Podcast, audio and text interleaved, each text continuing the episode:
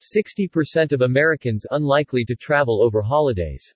The survey found that 29% of Americans are likely to travel for Thanksgiving and 33% are likely to travel for Christmas, an increase from 21% and 24%, respectively, compared to 2020. Those who do plan to travel over the holidays expect to drive, but rising gas prices may dampen those plans. Just one in three Americans plans to travel for Christmas, and even fewer plan to travel for Thanksgiving. 68% of Thanksgiving travelers plan to stay with family or friends, while 22% plan to stay in a hotel. 66% of Christmas travelers plan to stay with family or friends, while 23% plan to stay in a hotel. While rising vaccination rates against COVID-19 have increased travelers' comfort levels, most Americans are still opting to stay home this holiday season, according to a new national survey commissioned by the American Hotel and Lodging Association AHLA.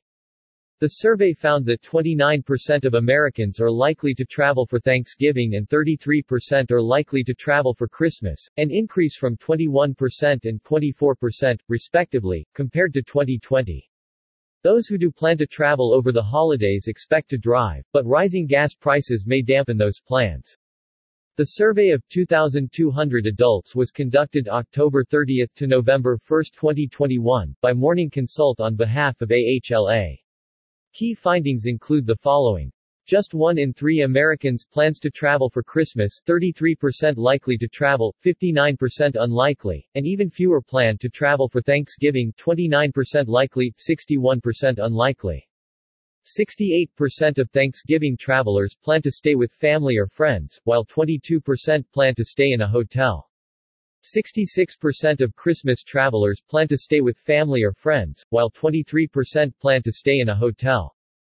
52% of Americans say they plan to take fewer trips and 53% plan to take shorter trips due to rising gas prices.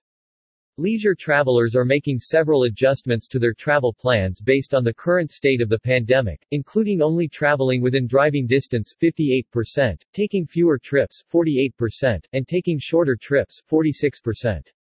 Among parents with children under the age of 12, 41% say the availability of vaccines for kids ages 5 to 11 will make them more likely to travel. 68% of Thanksgiving travelers and 64% of Christmas travelers plan to drive, compared to 11% and 14%, respectively, who plan to fly.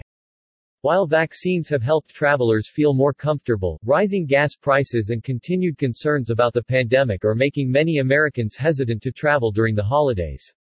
Despite a slight expected uptick in holiday travel this year, hotels will continue to face economic fallout from the pandemic, underscoring the need for targeted federal relief, such as the Save Hotel Jobs Act, to support the industry and its workforce until travel fully returns.